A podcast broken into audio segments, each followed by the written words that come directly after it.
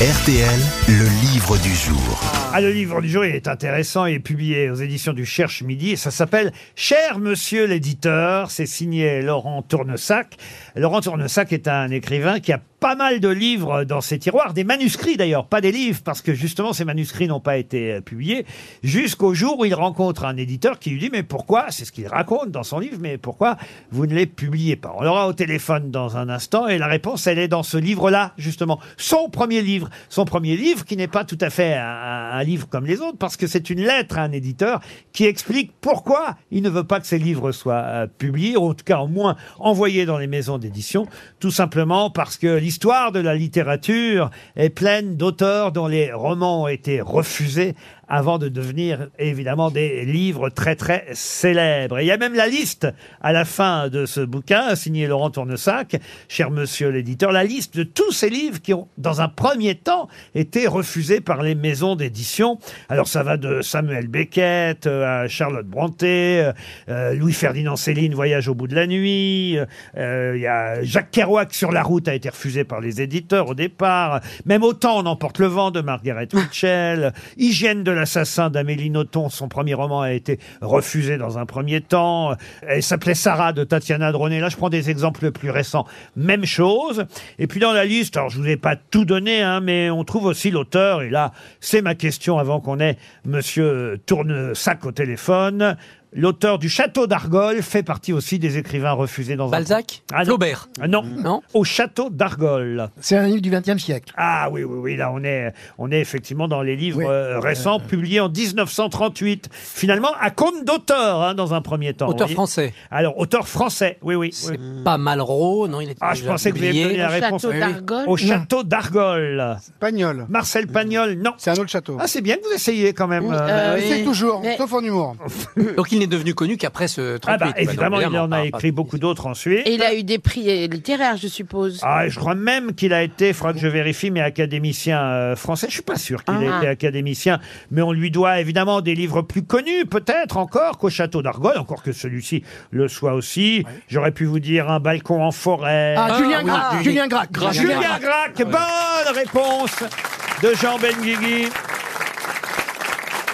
Bonjour Laurent Tournesac. Bonjour Laurent Roquier, bonjour à tous. Ça a été- Bonjour, monsieur.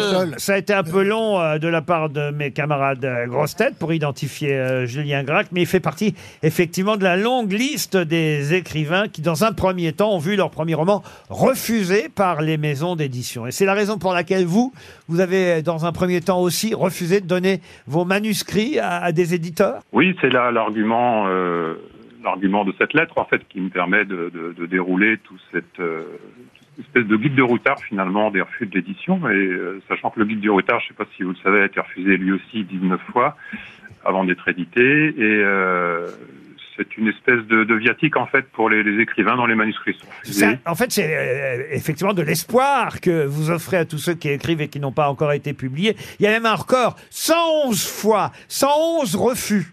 Oui, de, le Boogie des rêves perdus de James Lieber, qui est, est aujourd'hui euh, considéré comme le pape du roman noir américain, qui est toujours vivant. Et euh, il a patienté, je crois, neuf ans avant de, de trouver un, un éditeur, mais c'était son c'était son troisième, euh, son quatrième roman en fait. Les, trois premiers avaient été édités euh, sans grand succès. Il a fait toutes sortes de métiers et puis finalement le Boogie des rêves perdus, qui est un, li- un livre absolument parfait, a été refusé, chose incroyable, par 111 personnes. Le Guépard a été refusé aussi. Voilà, publié à titre posthume euh, un an après la mort de, de Lampedusa, euh, qui connaîtra également un grand succès. Il recevra un prix, puis il y aura le film de Visconti qui le mettra en lumière. Harry Potter à l'école des sorciers a été euh, rejeté par 12 éditeurs. C'est dingue. 12, 12 éditeurs. Ils ont oui. tous fait faillite après. Bah, c'est pas gagné non plus. euh, les Harry Potter, c'est un délire quand même. Ah oui, c'est-à-dire qu'en Bah fait, il- oui. il faut y croire. En fait, le souci souvent pour les auteurs dont il est question, euh, pas tous, mais quand même une majorité, c'est qu'ils ont d'un seul coup un style et une écriture différente de ce qu'on pouvait lire jusqu'à maintenant, qui va peut-être déconcerter Mais les ouais. maisons d'édition. On peut dire ça, euh, Laurent Tournesac? Oui, je pense que c'est souvent ça. C'est la, sing- la singularité de, de- du style et de l'écrivain Ah qui, qui perturbe les, les éditeurs. Quand les éditeurs reçoivent le, le manuscrit de Proust ou celui de... Enfin, surtout le manuscrit de Proust, c'est... Christophe et Hanouna, là, quand il a fait son livre. Hein T'as galéré pour trouver un éditeur, On n'a pas, Christophe on n'a pas galéré pour trouver des, un éditeur, mais pour trouver des lecteurs, oui.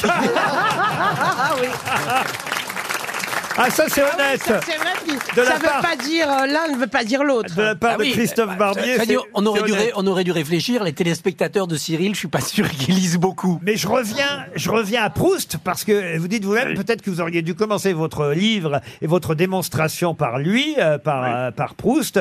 Euh, vous dites même que euh, certains écrivains et, et c'est le cas de Proust avaient une façon de savoir si au moins le livre qu'on leur renvoyait, parce qu'en plus non seulement parfois il y a des refus, mais on renvoie carrément le manuscrit à son auteur. Et, et- et Proust s'était aperçu euh, que le, le, on va dire l'emballage, le cordon euh, du manuscrit n'avait pas été défait même. C'est bien ça? Non, parce qu'il reconnaît la façon dont son valet de chambre faisait les nœuds. Et euh, les nœuds, visiblement, n'avaient pas pu être défaits et refaits de, la, de façon identique. Ouais, donc c'est... c'est- C'était la preuve que le livre n'avait pas été lu. A priori, et puis euh, André Gide, qui a fait partie de ceux qui l'ont d'abord refusé, a reconnu finalement de l'avoir très peu lu ou d'avoir simplement feuilleté. Et euh, le livre a été rejeté en fait sur, sur des préjugés plus que sur autre chose au départ. Alors j'ai cité pour parler des auteurs plus contemporains encore aujourd'hui Amélie Nothomb, mais c'est vrai aussi pour Joël Dicker. Dites-vous, euh, cinq manuscrits euh, ont été euh, refusés de, de- voilà, de la part des maisons d'édition pour ce jeune auteur euh, et, et vous dites vous-même sympathique, jeune et suisse, euh, Joël Dicker. Philippe Delerme et, et sa première gorgée de bière et autres plaisirs minuscules, euh, ça s'est vendu mais comme des petits pains. Et bien il a patienté euh, neuf ans devant les portes closes, dites-vous. Mais au fond, votre livre a trouvé un éditeur. Lui, ça veut dire qu'ils sont pas rancuniers? Bah, non. Visiblement, j'en ai trouvé un qui, effectivement, euh, a, a trouvé paradoxalement beaucoup de réconfort dans, dans, dans, ce livre, puisque c'est un, c'est une leçon de courage et de persévérance pour les, écrivains, mais c'est aussi pour euh, un éditeur une façon de... de- Alors c'est une leçon d'espoir aussi, Oui, mais hélas, j'ai presque envie de vous dire aussi un encouragement pour les mauvais écrivains à persévérer. Oui, c'est pas c'est pas un livre de critique littéraire, si vous voulez. Hein. Je me je juge pas la qualité des, des livres. Non, mais ce que je veux dire par là, c'est que les éditeurs vont recevoir encore plus de mauvais manuscrits après votre livre. C'est possible, c'est possible. En tout cas, le vôtre est passionnant, ça va de soi, parce que toute cette histoire-là est, évidemment étonnante, incroyable. Et quand on aime euh, lire et quand on aime la littérature, on sera passionné par effectivement tous ces refus et votre lettre à, votre éditeur, cher monsieur l'éditeur. Euh, c'est vraiment historique en fait ce que raconte euh, Laurent Tournesac. Enfin une réponse au nom de tous ces manuscrits refusés. C'est publié au Cherche Midi et c'était le livre du jour.